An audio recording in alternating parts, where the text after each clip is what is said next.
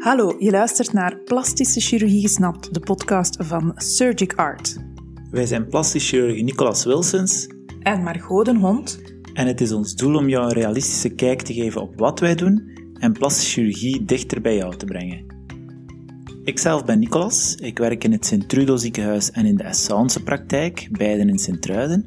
En ik ben Margot, ik werk in het ziekenhuis Oost-Limburg in Genk, Lanaken en Mazeik. Je kan ons vinden op Instagram en op Facebook onder de naam @artinsurgery, telkens met een puntje tussen, of op onze website www.plastischechirurgielimburg.be in één woord.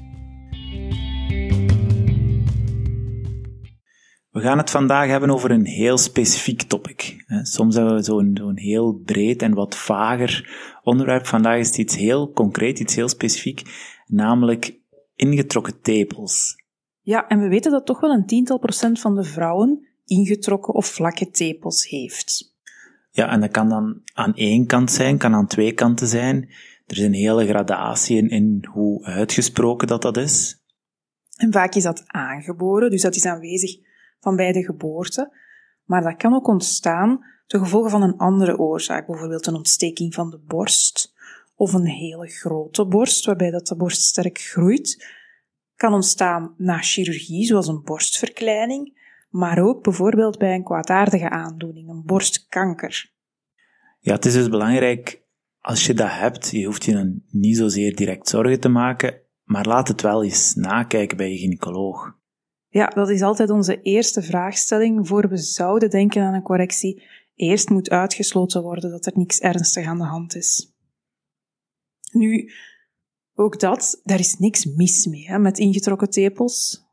Als een vrouw naar ons komt met de vraag voor een correctie, dan is dat vaak vanuit een, een cosmetisch oogpunt, dus dat het stoort voor haar. Maar soms is, is het wel, heeft het wel een functionele weerslag. Bijvoorbeeld bij, bij vrouwen die, die, die borstvoeding willen geven.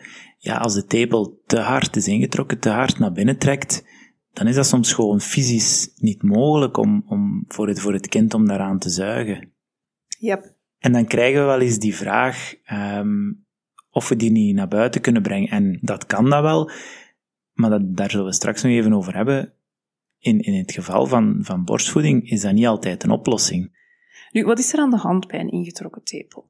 Hoe komt het dat de tepel naar binnen trekt? Als dat een aangeboren vorm is van ingetrokken tepels, dan is dat omwille van de anatomie, als de melkgangen die zich in de tepel bevinden, diep in de tepel, als die te kort zijn. En er is eigenlijk een tekort aan bindweefsel, aan ondersteunend weefsel, rond die melkgangetjes. Ja, als het natuurlijk een probleem is dat secundair is ontstaan na bijvoorbeeld die, die borstverkleinende ingreep of na mastitis, eh, dus ontsteking van de borst, ja, dan is het, berust het voornamelijk op littekenweefsel dat zich in de, in de diepte vormt.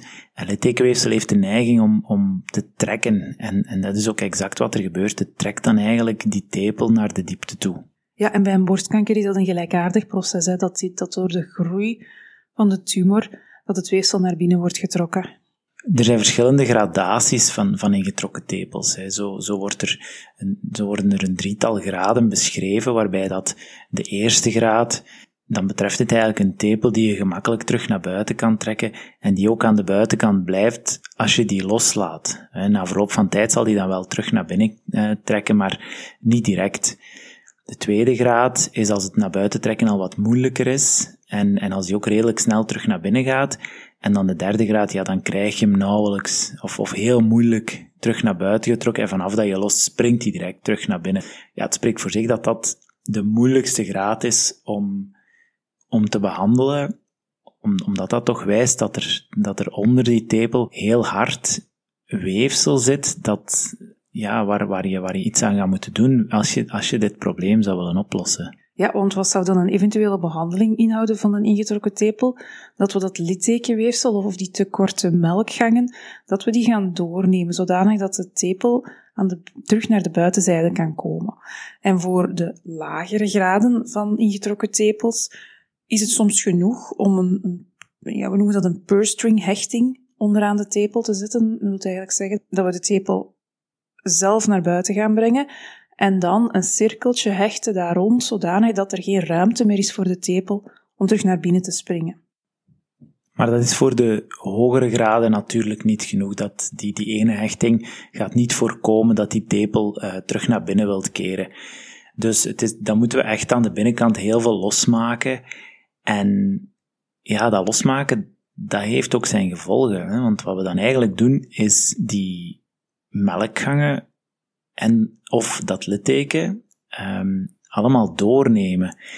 Dat wil ook zeggen dat, dat de melk niet meer naar de tepel gaat en dat, dat borstvoeding dus waarschijnlijk niet meer mogelijk is. En zelfs als we dat allemaal losmaken, en die tepel zal dan tijdens de operatie direct naar buiten staan en dat zal, dat zal mooi zijn en dat zal goed zijn. Maar na die operatie vormt er natuurlijk opnieuw litteken, want, want we hebben geopereerd en daarom ook dat er, dat er een heel hoge kans op, op na dit soort ingreep. Dus dat die tepel terug een beetje naar binnen gaat willen trekken. We proberen dat te voorkomen door daar in de zone die we hebben losgemaakt een, ja, een, een soort flapje van gezond weefsel te leggen en te bevestigen met, met hechtingsdraad om, om dat litteken op die plaats eigenlijk te doorbreken. Zodanig dat de tepel eigenlijk intern gestuut wordt en dat hij niet meer naar binnen kan trekken. Nu, dat klinkt mooi. Natuurlijk, zoals Nicolas al zei, de kans dat zoiets terugkeert naarmate dat het meer uitgesproken is, is ook wel groter.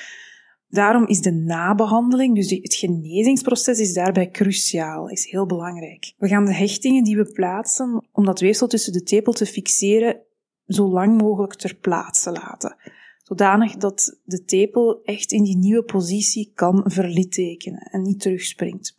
En we gaan dan een beschermend verband rond de tepel leggen, zodanig dat de rechtstreekse druk in die zone maximaal voorkomen wordt.